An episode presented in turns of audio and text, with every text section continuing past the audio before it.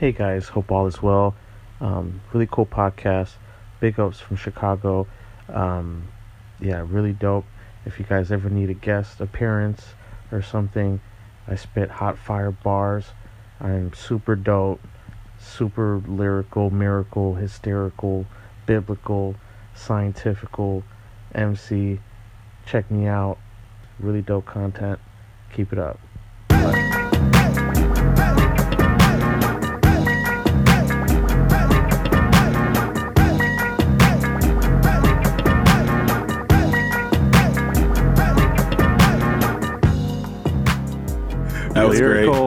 Miracle. That was so good. That really was good. dope content.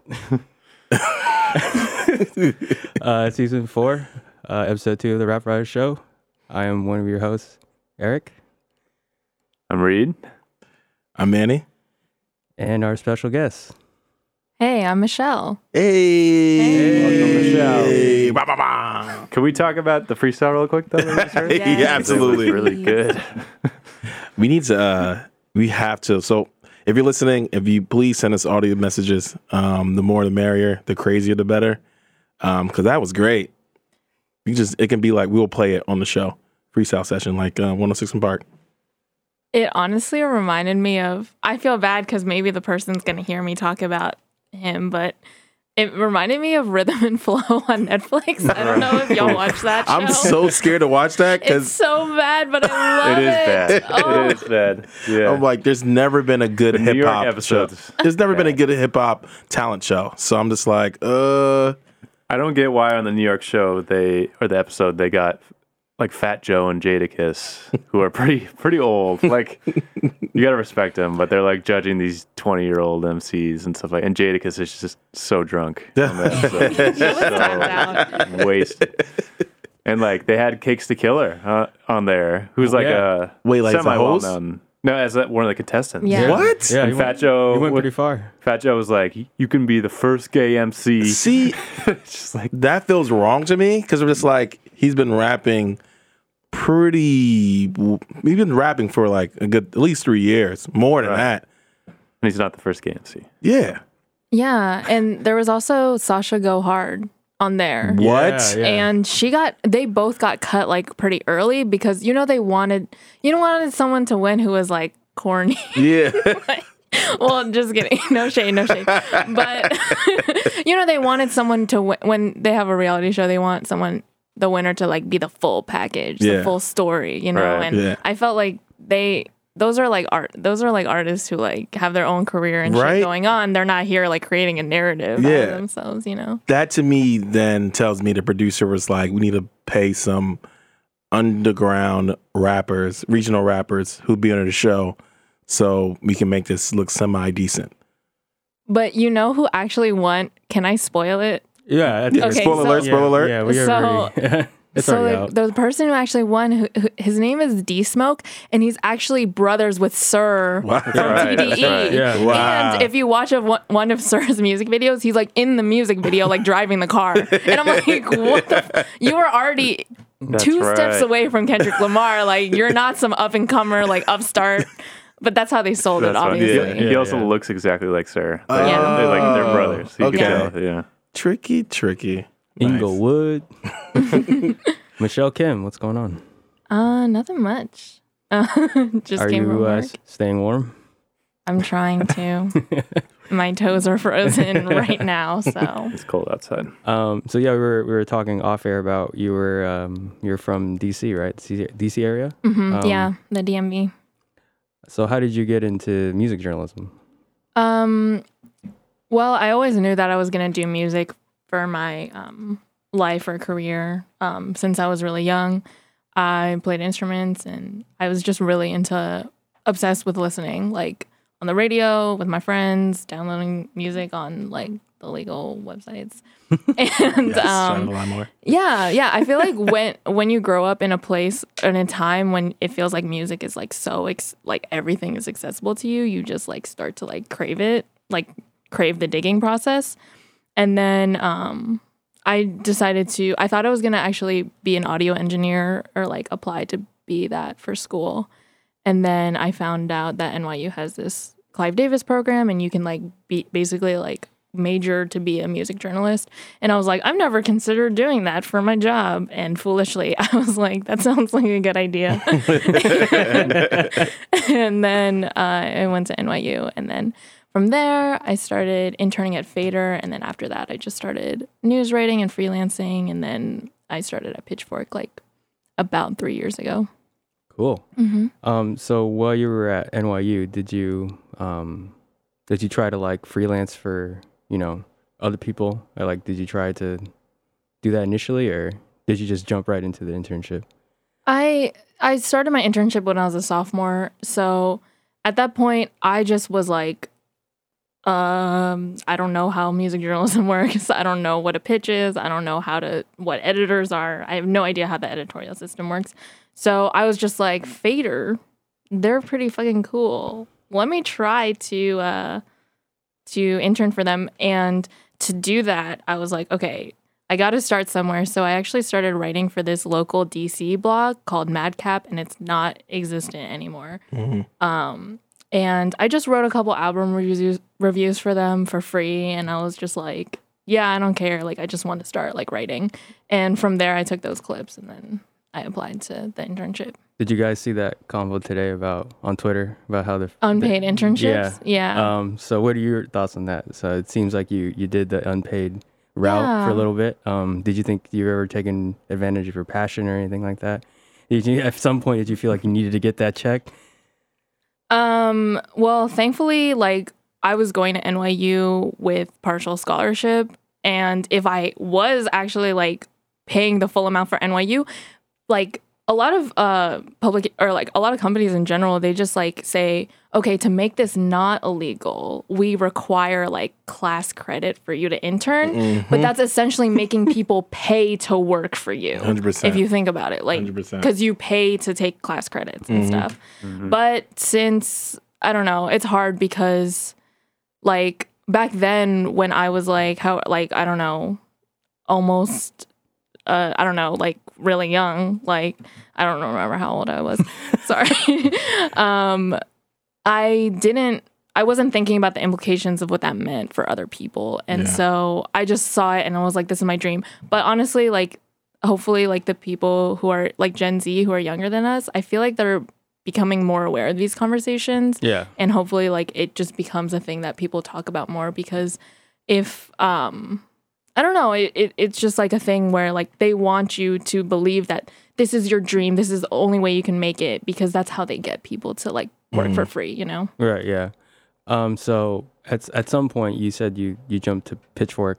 Mm-hmm. Um, so when you were at Fader, did they did it just not pan out for you as far as like they wanted to bring you on, or you were just kind of like, you know, I, I'm I've got what I've gotten here. You know, I think Pitchfork wants me, or how did that work out? yeah, it actually um I was just like news writing for them on the weekend uh, for Fader, I mean. Yeah, So yeah, no, I, I mean, I, I, I do that we now. love to blog. I, mean, I, I do that now for Complex. So Um, yeah, so I actually was doing that throughout college and trying to do my classes and graduating and stuff. And then um, right before my my final semester, Pitchfork just reached out to me and said, "Would you want to news write for us? Oh shit, and nights on the weekends?" And I was like, "Yeah, I want a job." so I was like, after I graduate, and although like I really at one point I was like trying to like join Fader uh, in more like more in depth like I wanted to be at their editorial fellow type of thing but like it just didn't work out with my college schedule. So that's why it didn't necessarily pan out for Fader. But like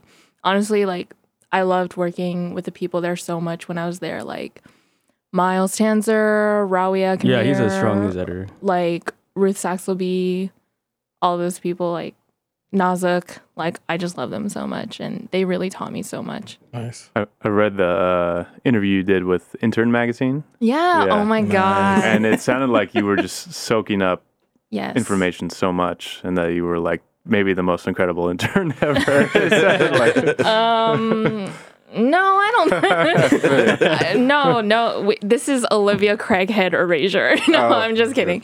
Um, but um, no, I just I was just super eager, and I didn't know how. Like I said, I didn't know how anything worked. So I was just like, in my head, like a job means like before that, I fucking worked at a chicken restaurant and as a telemarketer for like this knife company.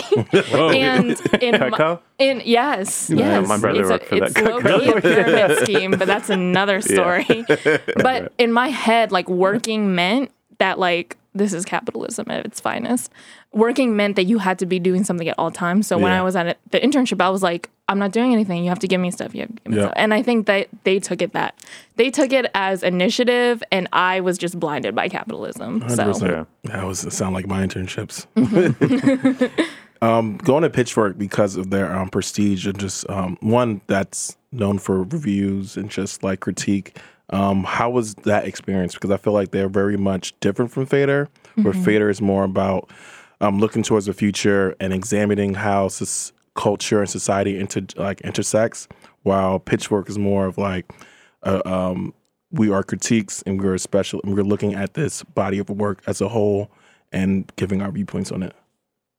Right. It was it was they were both such great learning experiences for exactly those different ways that you laid out. Like at at Fader, I really got to know what it looks like when a group of people who like really love each other and are passionate about music, like what that kind of newsroom looks like. And I'm not saying that Pitchfork they don't they're not passionate about music, but they're just passionate about music in a different way where it's like they're so knowledgeable and they take so much care to like understand each facet of like or like the, each facet of an artist's like discography and they really care about the craft and that's what i really picked up there is like my editors push me so hard. Like uh, they would not let me write some stupid shit and let it go up on the internet which is so like which is all i could ask for as a young writer. And um, they it the flip side to that is that sometimes it is limiting because when you have like something that needs to meet a high standard like sometimes you feel like maybe your voice gets edited out or like maybe you have to you feel like you have to mold to a certain tone or something or a certain um,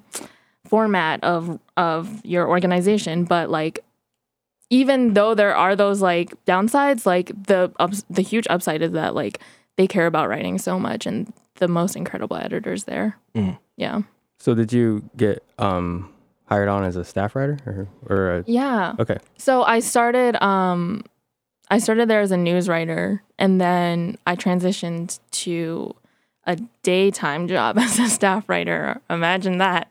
Um, and it was like wild. I was like going from being a vampire to like being like walking among the living like again. um and then I had to like learn how to like go to the office at the World Trade Center and that was like a huge adjustment for me too, but it was and then when they hired me on it was under the capacity of just like writing more stuff for the pitch which is kind of like their mid-sized section of mid mid-sized essays and features and stuff and then i expanded to like they were just like oh okay well staff writers should write a cross section so then i just started writing reviews and like uh, all across the sections yeah You, you mentioned the the fact that they like cared about the work that you were writing before it went on the internet. It's amazing like how little of that there is across the industry and how like how special that is mm-hmm. because like I've had editors before who haven't cared about my work and then I look back on that stuff and I'm like Jesus Christ this is- Why? this is horrible Yeah. there's typos everywhere and there's mistakes or like maybe the artist called me out for the mistake and mm-hmm. It's like there's so in you you would think that would be the norm in journalism that would you would have an editor who would really pour over your work and look over everything and but it's just not really so it's like kind of a it's a special deal Yeah, well, I I don't want to blame editors. It's just like so like we're they're all overworked, Yeah. you know, like yeah and they have to meet a quota for like how many pe- posts they need to get up and they're the only editor and like all this stuff. right right Yeah, like it it's like I just feel like at Pitchfork there were a lot one there were a lot of editors on staff there, but also like they were the ones that were willing to push back and say like no, I'm only gonna publish this one thing because it needs to be perfect, or they'll just like push it back until it is perfect. Mm-hmm. And that's how you gain like rapport and trust with editors. Is Yeah. because like literally my editor at Pitchfork, Joe Mapes, would say like say to me, "I am not gonna leave you hang hanging out there Yeah. like looking stupid," you know. And I was like, "Thank you." And that goes to my thinking of like because with Pitchfork, people will call you out Mm-hmm. and like people Yeah. would at you. People would be like, "You don't know anything." Were you You're al- trash. Were you afraid Mm-hmm. of that? Were you was that something that was in your mind? It's like, especially doing reviews, is like, wow, this person I'm about to review, um, this artist stuff. I'm like, and then would that just be in your head?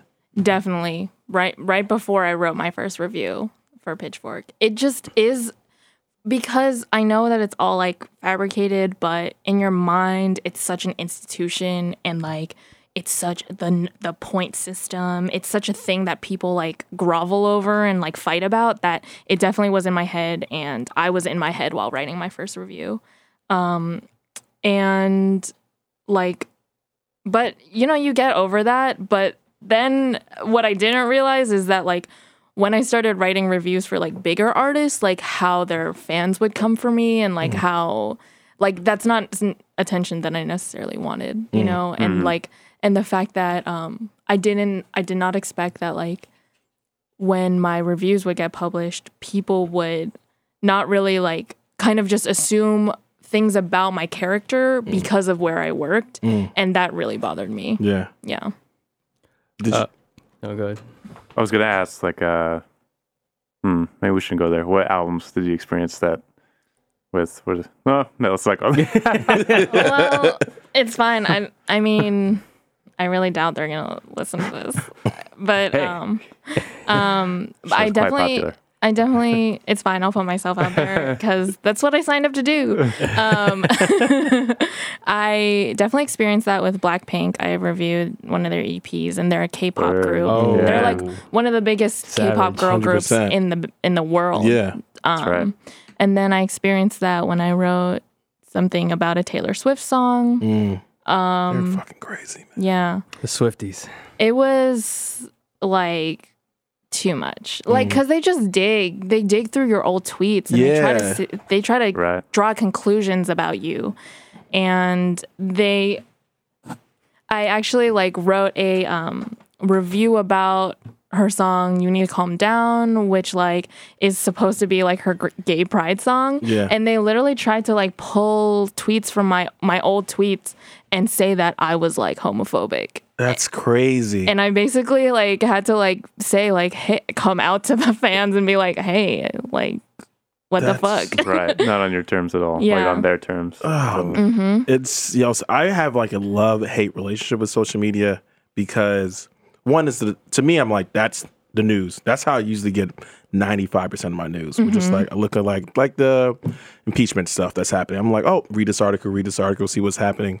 But the amount of just sewage that is just on there, of just people just like spitting up crap, like and it's just hurt. I'm gonna try to hurt you as much as possible. And this, these people like have like anime, like anime uh, characters and their icon. And I love anime also, but it just be like I'm just like Trolls, this is man. Trolls. this is so. When did this shit take such a left turn? Like it's such this powerful tool. Yeah, like like just because of the the disconnect between like there actually being like physical interaction between a person. Like if you saw a person's body, you would not say cancel. Like you would not say like go away forever, like you need to die. If you saw them in person like and saw that they're actually like have matter on their body, you would not say that. But since like people have anime characters and Yeah, like on- just- and like there's no like everything's virtual, they're like, yeah, whatever, you're a figment of my imagination, go away. Yeah, Like just like a Parks and Rec um, uh, still, and just like what the hell? Who is this? Yeah.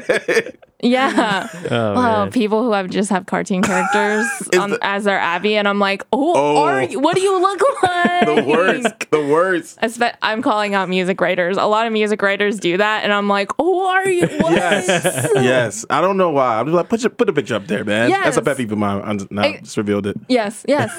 like you, everyone signed up to put your, ourselves out there on the internet. Yeah. At least show your face. Like, Exactly. damn.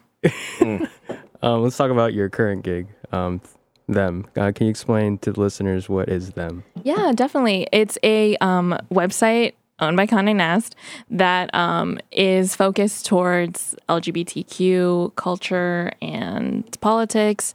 And it started about two to three years ago. Um, so it's still growing, it's still pretty new, and I'm a staff writer there. Um, why why did that place fit you? Um, basically, well, I don't know. It I just it just felt like a natural um, progression for my career. I had been at Pitchfork for like over two years, and I I just felt like I needed somewhere else to grow. It was my first job out of college, type of thing. So I just feel like within me, I even though I love music so so so much, I usually like view it as a gateway to exploring other ideas about culture, identity, um, social issues, and um, that's that's what I love writing about when I do music criticism. And so I just felt like them was a great platform for me to explore the intersection of culture and politics and identity issues and all of that in one place.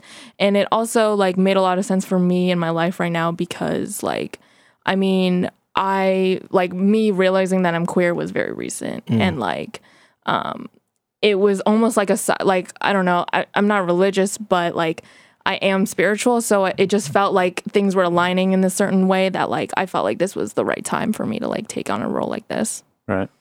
Do you? So I feel like every publication right now um, either really wants to be like them or really doesn't. Like the company I work at, which just told their employees to stick to sports rather than talking about anything else. So you're at a publication that like very much is based in identity, and the writers can can write about their identity and put that at the forefront. Do you feel like you guys like in the office is there a collective thinking that um, you're kind of at a, a different point in the industry the other people are looking at you guys as as something different? Um, it, I was I was going to ask like whether how it plays into your growth as a writer, but I think you kind of just answered it as who you are. Mm, yeah, that's a good question. Um, well, I think like unfortunately, like queer publications and websites are still considered niche.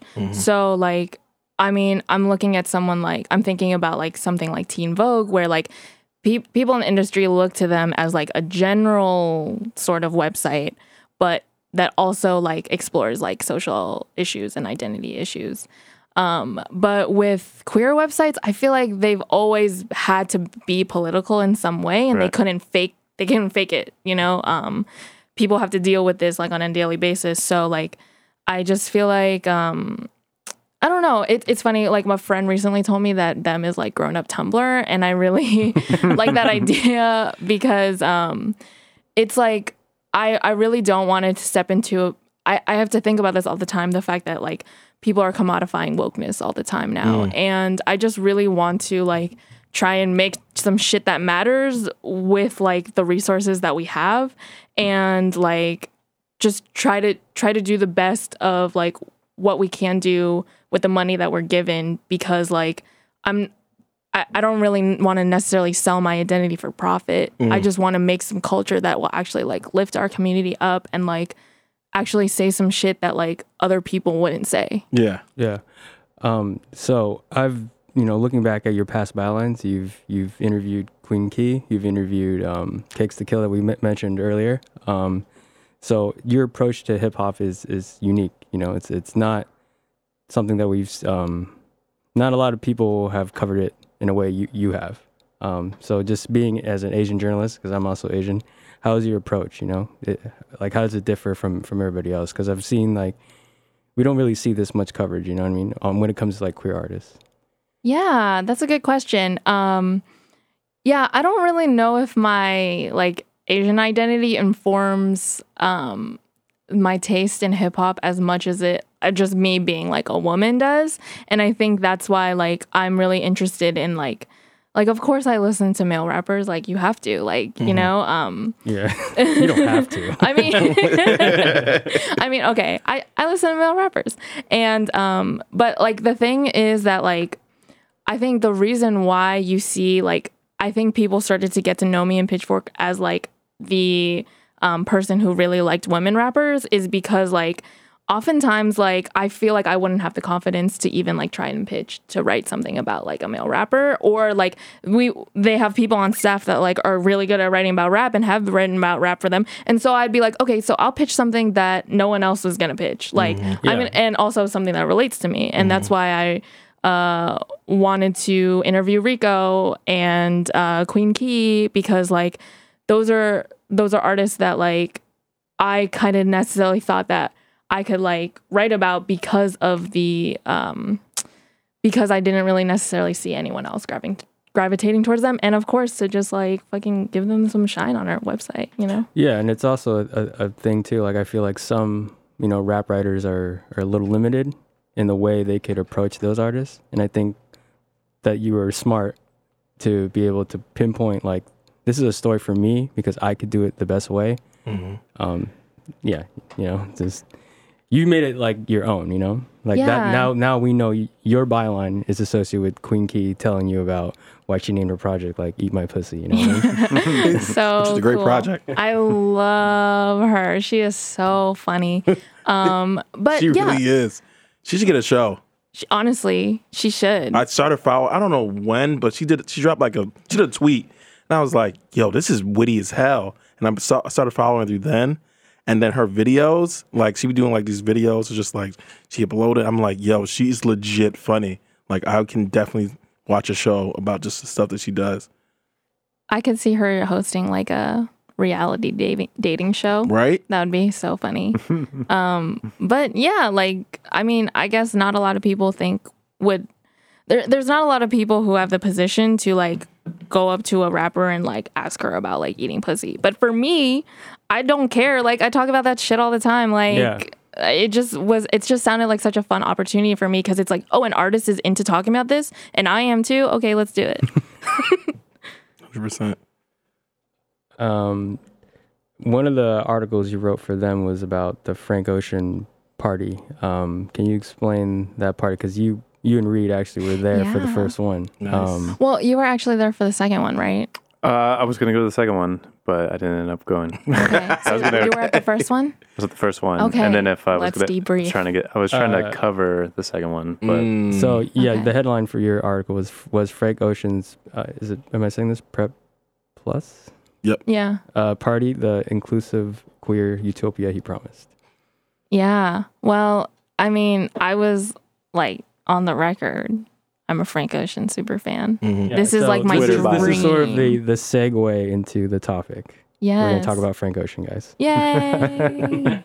um, I this was my dream when I saw that this was happening. Like I was like, oh my god, this is I have to be there type of thing. right. Um, but honestly, like w- me covering it kind of ruined the entire experience for me Mm. because um, I had to.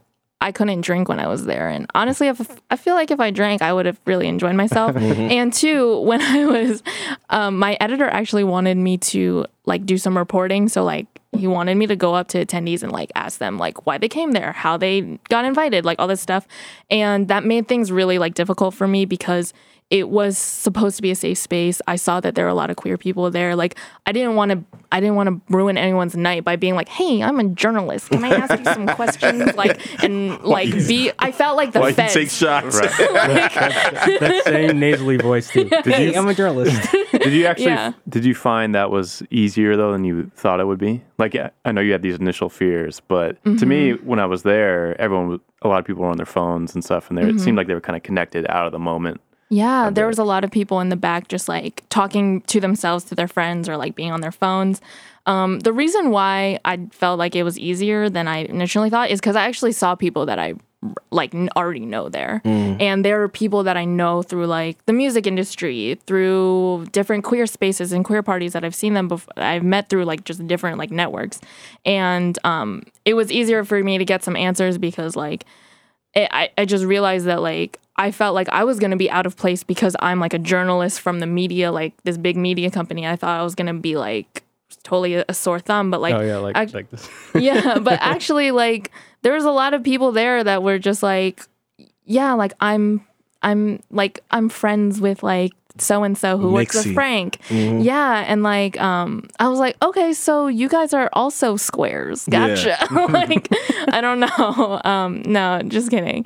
But everyone there was like beautiful and cool as shit. So um but yeah, it just felt very like the, okay, so the reason why the headline is like that is because um basically with the press release that came out announcing the first party, it w- it was like Frank was kind of imagining what New York club culture would could be like if this um, HIV prevention drug PrEP existed back then.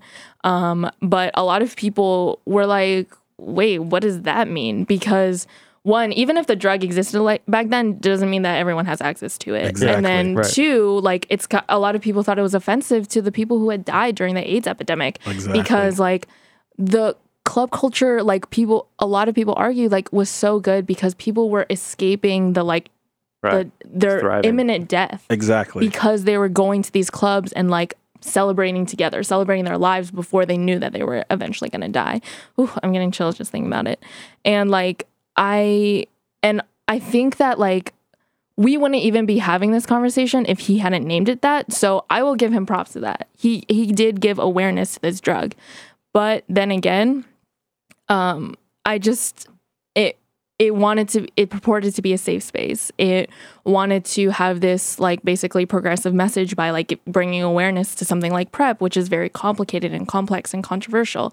And when you sign up to do something like that i just feel like you can't like I, I felt like he let like the queer community down because like there are activists on the ground who like actively try to bring awareness to PrEP and if he had like tapped into some of that like i feel like people would have appreciated more Yo, it reminded me of um, when I first saw it. It like reminded me of the Jay Z um, NFL deal, where like Okay, yeah. it sounds good, but like if Jay Z literally did simple like simple stuff, it's like yo, you know Kaepernick is pro- um um uh is not in the league because he's being whiteballed. So why wouldn't you go through him and assure he had some type of position in whatever you want to do? Also, you know this is a, this the optics look weird. So why don't you just be open with your plan and say this is what we're trying to accomplish and this is when. It's just like it was just very like facade. And so initially I was just like like everything about was like like what like PrEP like is it even like how is that a part like why why did you name that a party? And like you talking about club scenes in the 80s but I'm like there, that was like in the 90s the club kids. Like that was what New York was known for you know? And like and then come to find out and then the exclusive part I'm just like this just feel everything that I, the more I read it I was like this just looks like uh, like cool points.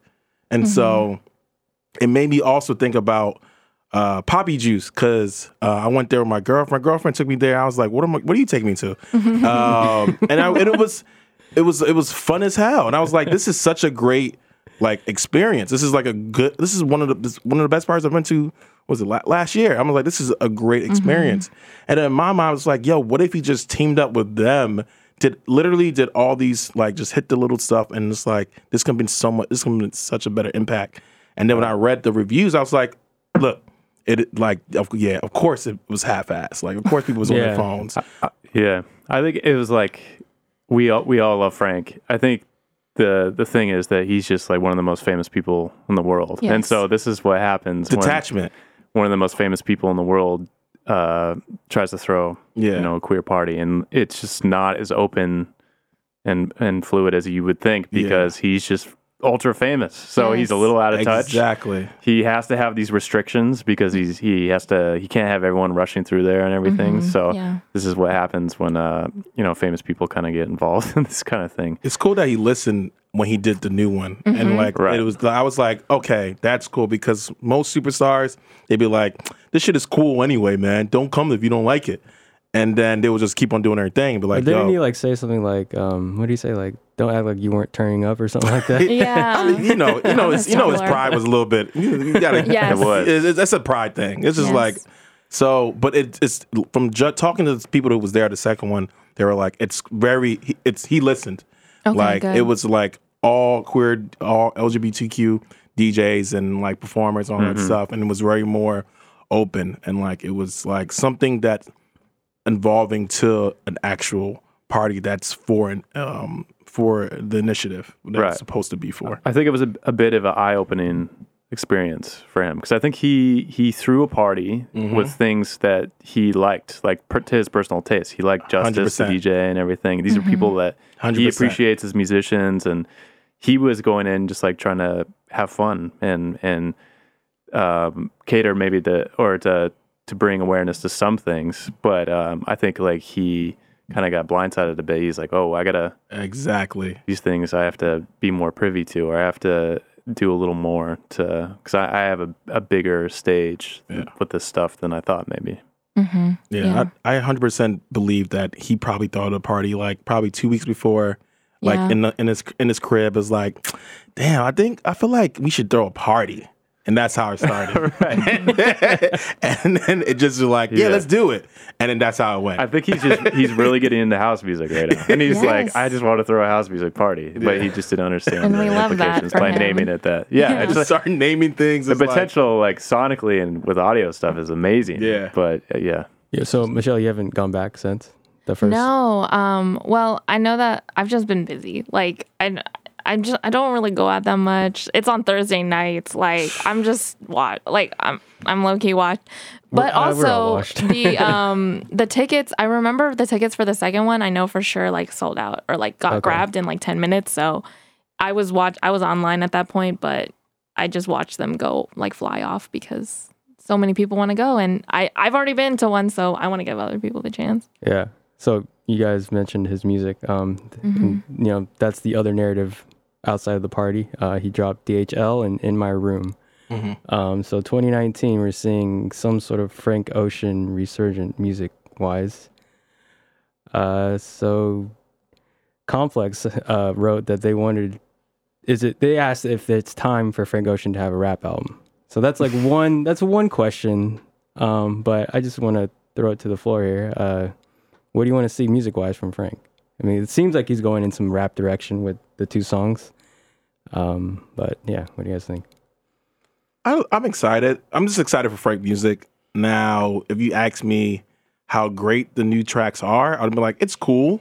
Like I probably like DHL I like more DHL. than more than um, the last one. Uh, But I really love that Sango thing that he like did a snippet of at the party. I was like, oh, this sounds this sounds like it's hit, like it's hitting. um, but I'm I'm excited. I think Frank Ocean is a pretty good rapper. Has a good uh, track record. I love his. I always go. I always say Sunday on on Earl Sweatshirt album. I'm like, yo, that Yo. verse was one of my favorites. I'm like, that verse is fire. Also, that track, what is it? Blue Claw. What is it called? I can't remember. Blue something. Blue Claw. Blue, something. Claw. Um, blue something. yeah. But he rapped them down. I was like, that shit is fire. One of I like rap. super rich kids. I like rap a lot. Yeah, so I'm excited. I'm excited just because Frank. It looks like Frank is gearing up for some music. Um, aesthetically, like the artwork has been really interesting, and I'm like, I wonder how this plays in the bigger picture.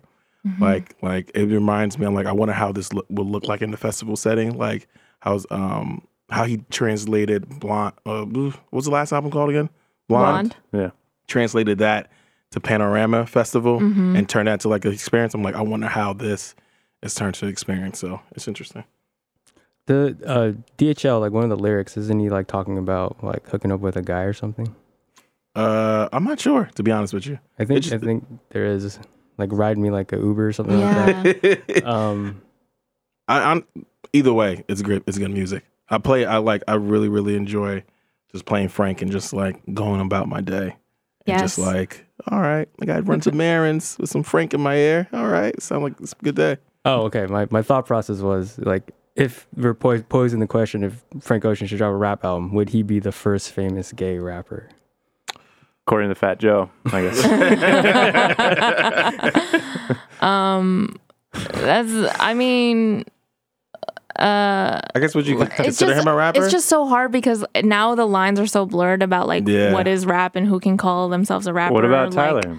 yeah. What about? Oh yeah. Oh, Tyler. Ooh. Come on, man. And Lil Nas X, like he has the fucking number Number number, one album. oneest song in the country. Like, and he came out like during that, which is pretty cool. But like, you know, obviously, like there are cases for him being a rapper or not. Um, and I don't know. I just I like in my room because, and I like what he, what I guess people would consider rap. But for him, it's always been so fluid, and he always has been like in and out of singing and rapping.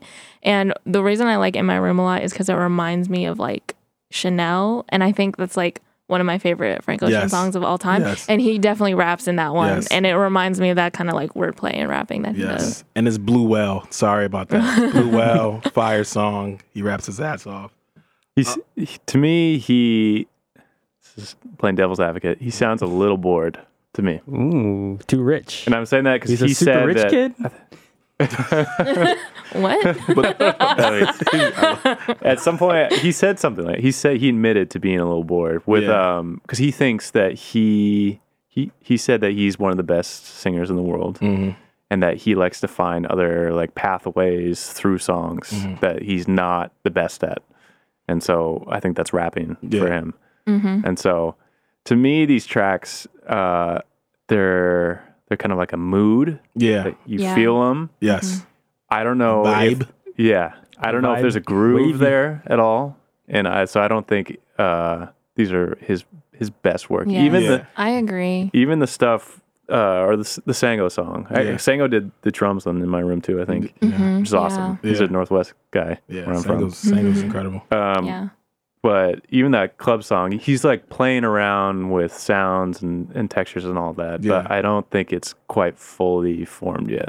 Yes. I agree that it's not his best work, but for me, even when it's not his best, I still love it. Yeah. Like I know a lot of people were hating on Endless, but like I love Endless so much. Oh, I watched and it today, It's, yeah. it's just more like Endless is more that experimentation with like yeah. textures and like not really songs. And it was kind of his first foray into dance music because he did have some like techno on there. Mm-hmm. And um, it, it kind of it makes me feel like he's going back to that zone. And that's fine because maybe then we'll get a blonde after that. Yeah. I would say like, yo. So uh, have you all seen the um, How to Make a Frank Ocean song? Um, Yes. so, so So good. this, this Hilarious. amazing, right? So it's kind of crazy because ever since then, I saw that I was like, holy shit, this is low key kind of true. And since then, I've been seeing more and more people visibly like saying Frank is mid. Frank is mid. Like it's like it's more than like I've seen ever. Like Right. especially after Flog Flognaw, um, um, where he was supposed to perform and he didn't, and he, he wasn't the, the special performer. And Drake actually performed, and Drake got booed off by some fans at the show who wanted Frank, and people were then saying, "How dare you boo Drake?" And then it transformed to like, "Is Frank Ocean even even that good?" And like I've never seen that before ever, and now it had me thinking, is Frank's allure um, becoming, I guess, less to for fans? It's probably mostly um, to fans. Let me just put it like that. I think so because he's really putting himself out there Mm-hmm. in ways that we've never seen before this year. Like he made his Instagram public. He's starting to do these parties where he's mingling with fans. Like he would never do. It seems like he's actually doing a typical album release with Yes. dropping singles Yes. and like doing these parties and stuff. That's something like Kanye would do. You know, like that's something that like normal artists do as part of a release cycle. And I feel like he's kind of like opening the curtain up a little more. And I think that's leading to like what you're saying. Like people are subconsciously like, oh, can we question him because he doesn't seem like a deity anymore? Like, yeah, the Instagram um, public Instagram joint was like fascinating to me because I was like, holy shit, this is legit. And he spoke about it. He was like, this is how people had a misconception of like who I am and what I actually do. And I think that Instagram, his public Instagram, was really interesting because you're just seeing different aspects of just like Frank's mind. And I, because of that, I've just been seeing more and more people just like, as you said, questioning how um, special is Frank is. Right. Um, and to me, I'm like, you're fucking crazy if you question how Frank is. Well- like, put it like that. so that that kind of sentiment was like that was the norm i think like three years ago he was really untouchable like three or four years ago so people i think felt like they couldn't say anything bad about him Yeah. it's like how i feel with future stuff like i'm the one yeah i'm the one person who I You don't want a guy to be I like, know um, Post DS2, huh? I had this exact conversation. Yeah. I had this exact conversation with somebody on Halloween, uh, where they confronted me and they're Oh. like, What? "Tell me what you like about Frank Ocean," because for these years, like I haven't been able to say he sucks, Yeah. And so I had to like you know put give him like a couple word or a couple sentence uh, answer. Like he wanted So it in a tidy little box. Yeah, but I think he felt like he couldn't say it on Twitter. You know, it's one of those things. Yeah. So You'll you'll you'll get flamed. Mhm. Um, discography ranking. What do you what do you think? He hasn't missed. He hasn't missed. I don't think he has. I don't think he's missed. I think the first tape has a lot of misses. Which tape? Nostalgia Ultra. yeah, I went back and You listened to it. what? Aw, I still love it though. No, American American Wedding. That song sucks, man. Oh no, you are batshit crazy. I know I know people don't like that tape, but I just love it. It's too it's literally nostalgic within my heart. I'm like, I they- can't. I'm like, I'll agree. Like, nostalgia does affect me with that because it was just like such an important tape for me around that time. 'cause it was just like a mood for everything. But it's it's it's acting like it's fucking. What's Drake's first album? Um, Room for improvement. uh, no, no, no, the album. Album. Oh, thank, thank me later. Thank me you. later. Oh. Yo, we act like it's thank me later. Like Yeah. you listen to thank me later. God, damn. it's spooky. It's not that. No, I, yeah. I love But shout out to nostalgia. Drake. And also, never boo Drake. Don't ever boo. it- Never boo the boy. What? We can. If, Cannot boo the boy. okay, you can boo him, but if you boo him by me, I will throw whatever's in my hand at you.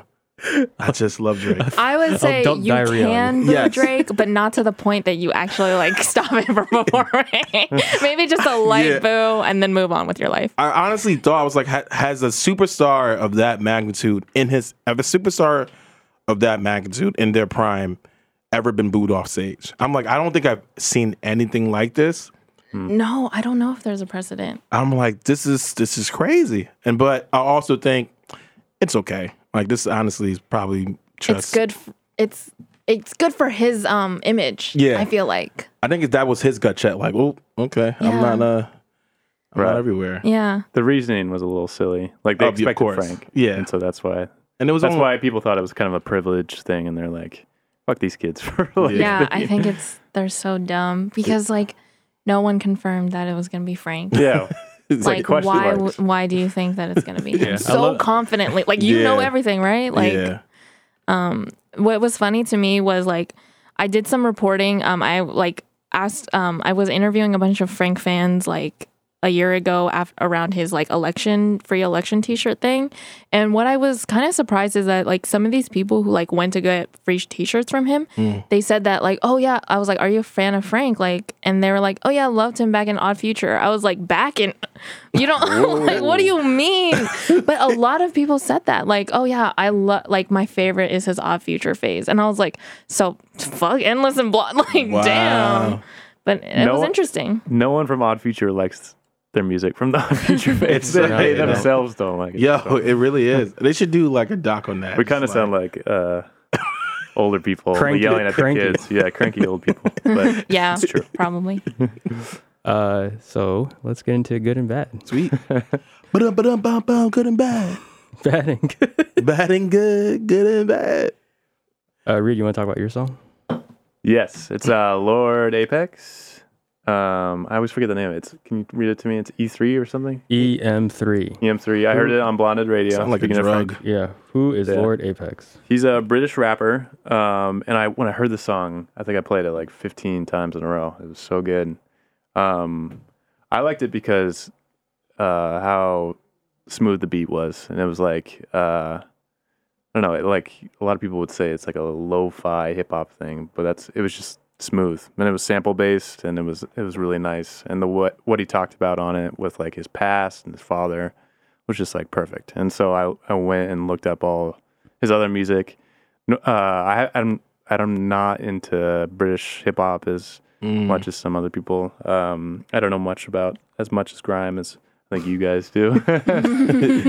not to hate on it or anything, but We're, he ro- uh, we're road men.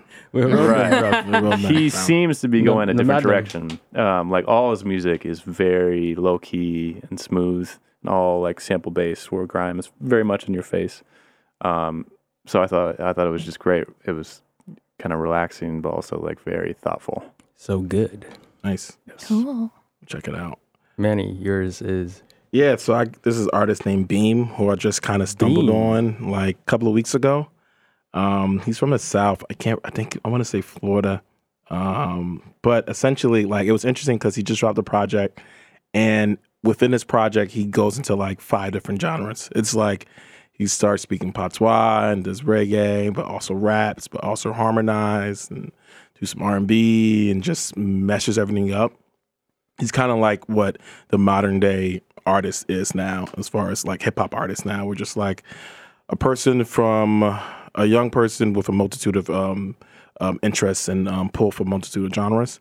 Um, and in particular, the song he did with Childish Major, who I think is criminally underrated, who I really enjoy his music It's called Stranded. called Stranded. And so um, it's like really smooth, really melodic, and um, they kind of just weave in and out. And it's like just something, I was just playing it and I just kept on replaying it over and over. And for the lack of a better term, it sets a vibe. And um, Vibras. his project. um, and it's just really impressive. Like I, like I, did, I like I really, really, really enjoy it. And so he's he's someone new, someone younger. Um, and this project is called ninety five. Um, definitely worth a listen. And Stranded is definitely a standout off the project. Michelle, yours. Yeah, I picked um MC Kevin O Chris. I don't know if I'm gonna say this right, but it's called Ela É do Tipo. Yeah, And Drake just remixed Yeah. it. And then I listened to the Drake remix, it was fine. But then I listened to the original and I was like, this is a very I know it sounds silly because it's like been a global hit for like months now and that's why he remixed it. But then I I found out about it because of him and it's actually a really interesting song. It's like it's like funk carioca which is Brazilian Mm. but it's this MC I might he actually had this other hit called like Evo Louis or something like that. Sorry I'm butchering this.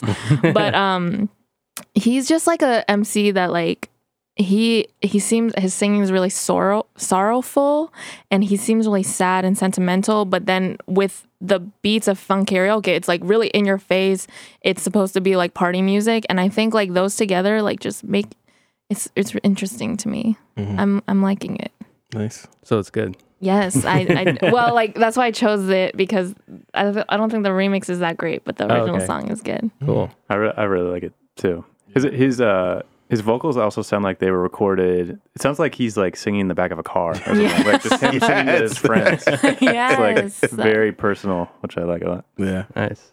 Uh, I chose Tinashe and Ms. Banks, Die a Little Bit. yes Um, At first, I didn't like it, uh, but when I went to her listening, she had like a listening at uh, 4040 for like for the fans. What? Yeah, so it was for her songs for you listening, but it was like, you know how she's been doing it like in London and then she did one in LA. So she did one in New York.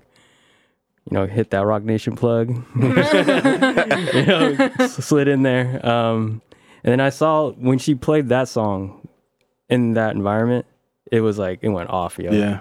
And like I just know this guy was like on the on the um on the table and he was just like getting down. You know, it was just, it was it was crazy. Um but yeah, now I'm now I'm starting to understand like how that song fits in like that room. Like Mhm. yeah, it would like totally kill in like an underground party. Hundred percent. Um but yeah, yeah The songs video. songs for you, man. I think th- I think that project's gonna be good for her. hmm I'm like, um, not too much, but yo, I'm so excited because I feel like she finally gets to be herself. yes I think that one of the biggest reasons, one of the biggest problems with Tinashe was that like people were telling her what to be. They was like, all right, you're too on, you're fucking Ciara. You want you to be dancing, all that stuff, and then she tried to be. What's the project right after after uh, Aquarius? It was like something, uh, and she tried to be really moody, and it was Mhm. like FK you could Twigs. yeah, you could tell I was like try to be that, and then she also then she tried to evolve to something different, and it just didn't feel like her at all. Like, Authentic. exactly. It was just like I Mhm. just can't Oh, connect uh, with anything. Night Ride? Yeah, Yeah. yeah. and so I think this is like finally she's like when she now she that she been she's like I'm gonna make music for me. I've been through all this bullshit. I get to do what I want, and this that single so good. Yeah, I Um, love it. Yeah, so I don't know when the project's gonna drop, but it sounded like it was about 30 minutes. Um, and like she had these songs that were like she was like rapping, which was pretty dope. Oh, awesome. Um, she had songs with Hitmaker, cool. She had this like really sexual song with G-Eazy, Oh. weird Oh. but cool. no, actually not cool. It's weird. um, Yeah, I'm sure you she's being switched up herself. so bad. uh, and uh, what else? Um, yeah, it was like it was like really heavily towards like breaking up, like a breakup happened. Is she signed to Roc Nation? Or you said, yeah, yeah, yeah. Well, That's why this is the 40 40. it was like a manage. I think she did like a management thing with. Is this him. a new thing for this this album? Yeah, but so Yeah. she's independent, but like the way they set it up was like it was just for the fans. So it's like when she so she said- they set us up in the VIP and then, like they had like three separate rooms, and she just went to every fan like hugged them. Oh, And it was just like super intimate. And then like she was making her way towards me, and I was like, okay, I can't give, I can't give. I Wait, can't do why it. not? I was like, I'm too afraid. Why? What do you think sh- would happen? Well, like she when would she just like she, she walked, and then she was just like, "Oh, thank you for like you know standing in the cold for me." Like she said it to like these fans, and I was just like, uh, "Hey," you know, it was just it was awkward, but yeah. Deep thoughts. It's 4:44 a.m. and I'm thinking about how humans have to do this every day. Wake up, brush our teeth, go to work, slay some meetings, eat, exercise, nourish our minds with breaks from reality, face mask, sleep, rinse, repeat. During the course of 24 hours, we'll interact with people and discover things that contribute to our moods. Sometimes, those things can help enlighten us. To know there is someone in the universe so committed to a cause that they'll get animal and rights tattooed down on both arms for their vegan anniversary just makes me smile. What's good, Moby? The dark side of this is not everything we see makes us happy or laugh. More often than not, we've had to get angry over what we learn about people and the ugly characters inside them. When being in a position of authority becomes a tool to abuse your power, causing you to hurt so many people in the process. The imperfect rise of a flawed human happens because toxicity permeates the world with no cleanse in sight. Cancel culture exists to get rid of these pagans, but when will they truly be gone forever? The best you can do is live your one life. Live knowing that humankind is made up of angels and demons who walk among us every day. Live to protect your family, guiding your loved ones on the right path. The next generation needs us, and it takes a nation of millions to hold us back. Power comes in numbers. Educate from experience. Listen to your peers. Own your mistakes. Correct your wrongs. Embrace your journey of betterment. And be happy that you get to wake up and do it all over again. With love and light, big Pisces energy. I feel like you're getting a little more extremist. One of these days, we're gonna hear really dark, deep thoughts. We're gonna be like, "Whoa!" that was Galaxy Brain. I love it. Wait, that was you, right?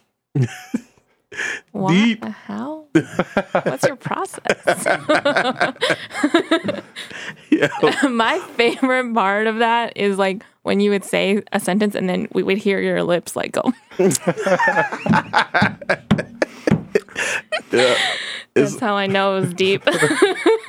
Bro, this is an Adult Swim show, like waiting to happen, man. I'm telling you. I like the Moby shout out. Yeah. Yeah. That tattoo is is that nut? uh, That's nuts, right? I was like, whoa. Cause I- you, got- you I see s- it?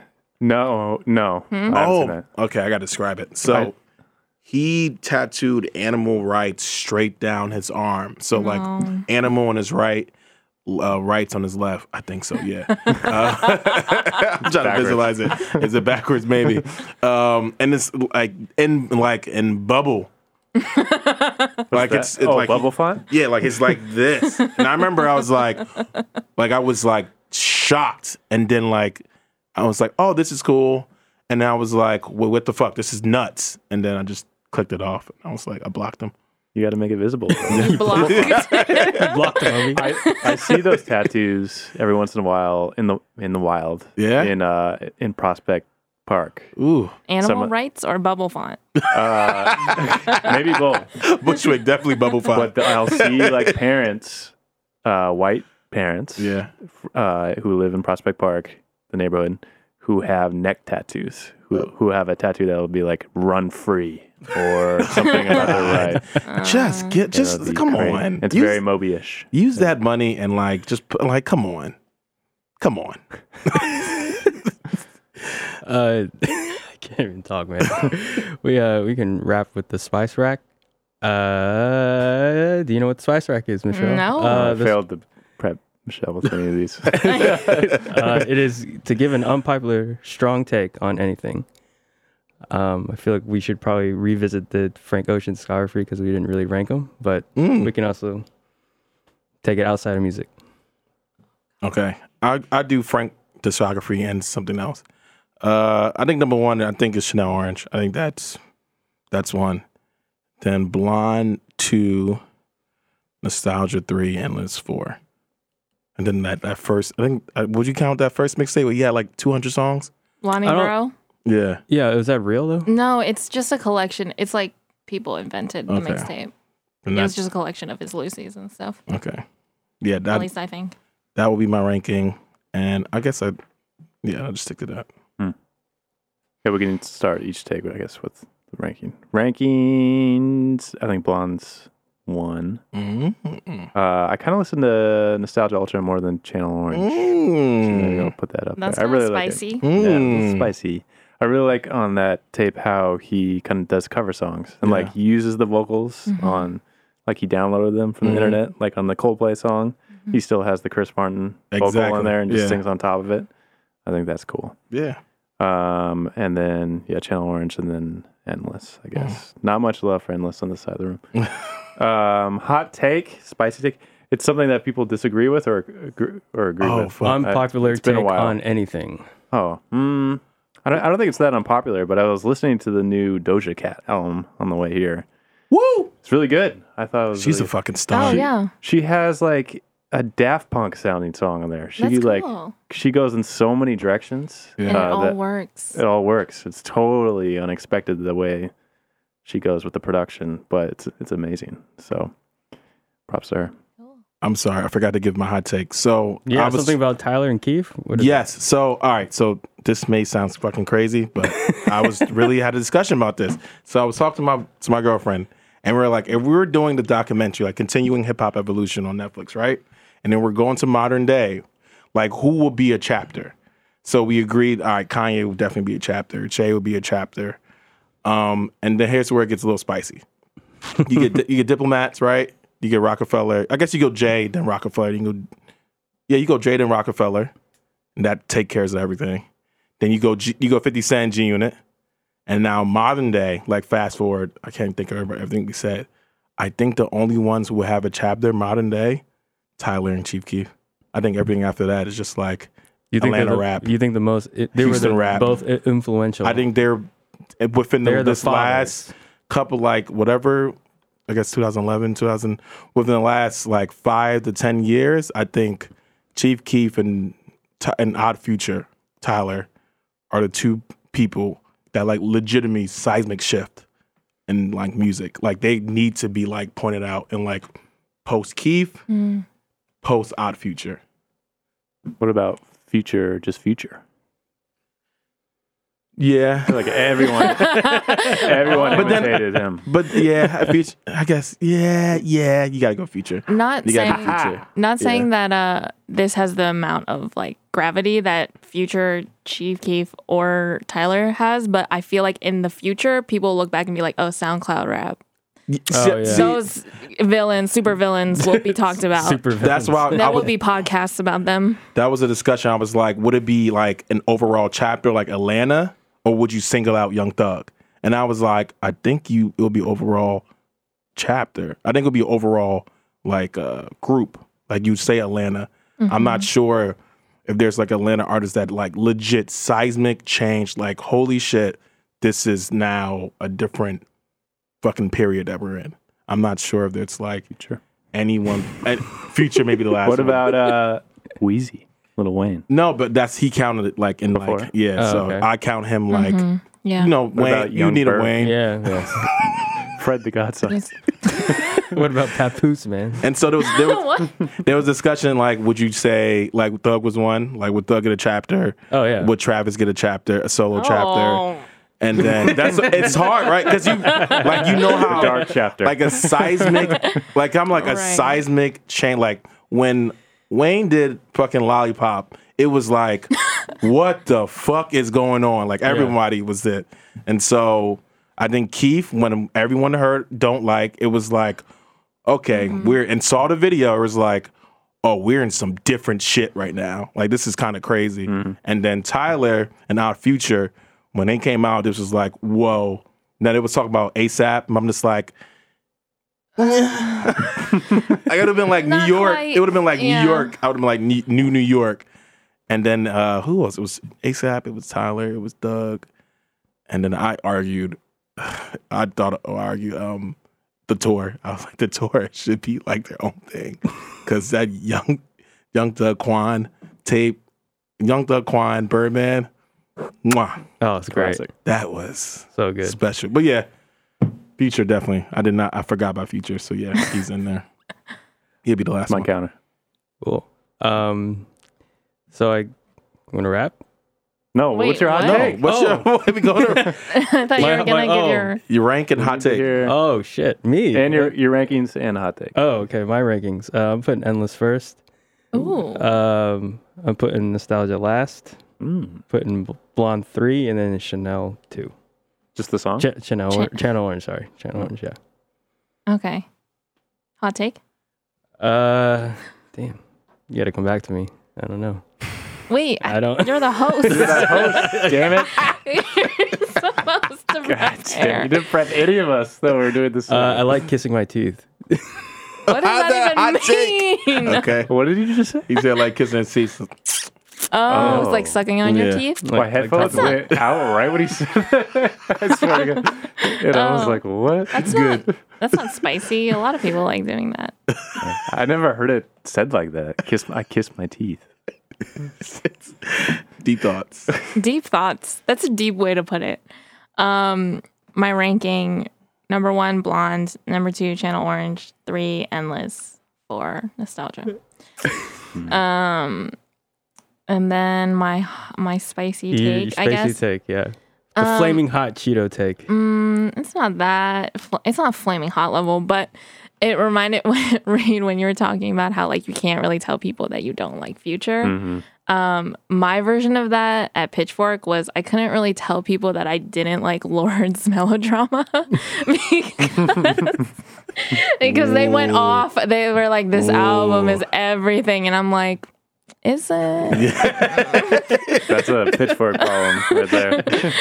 um, but I felt like I couldn't say anything because you know they're like, "You're a young woman, you have to like Lorde," and I'm like, "Okay, right. that's it." Such a real emotion when you hear people talking about something like, oh, that's so great. You'd be like, really? All right. Quickly, do you guys have one artist like that in the past as well? yeah. We've said R two. Ooh, Wait. That, that everyone else has liked, but you haven't liked. Oh. Damn. Uh, ooh, shit. Uh, all right. Hold on, hold on, hold on, hold on. I'm gonna think of something. Uh, Feels like everybody? Shit, that kind of just stumped me. oh, That kind of just stumped me. Hmm. There, there definitely is someone. I'm just like, ah, I'm gonna skip. Uh, probably somebody. Damn. Bishop Nehru. hey man, Bishop's he's just going through a time right now, right? Uh, Fuck, I'm not sure, dude. Shots at he. I'm really, He might I'm, actually listen to this. I'm really stuck. I'm really stuck. All right. I'm not sure. So Let's end it. Uh, Uh, how how can people follow you? oh, I'm on Twitter and Instagram. It's the same handle at Meeshka Kim, M E E S H K A K I M. That's me. You're a DJ. Yeah. When's your next oh DJ? gig? yeah. Uh, I don't know if I'm gonna have one before the end of the year, but yeah, I just started DJing this year. It's really fun. Sweet. And uh, you can follow my goings on on social. What is uh something um like something you're working on coming up? Oh, um, well, I started this last year. I think I'm gonna do it again. Um, last year I started just like a personal zine. I didn't really print it out. It was just an online zine nice. about my year in music, my rankings, stuff I liked working on, my general thoughts about the year. And I think this year I'm gonna make a mix to go with it. nice. Cool. Right, Rap Writer Show. Yay. Thanks, All right. Thanks for having me.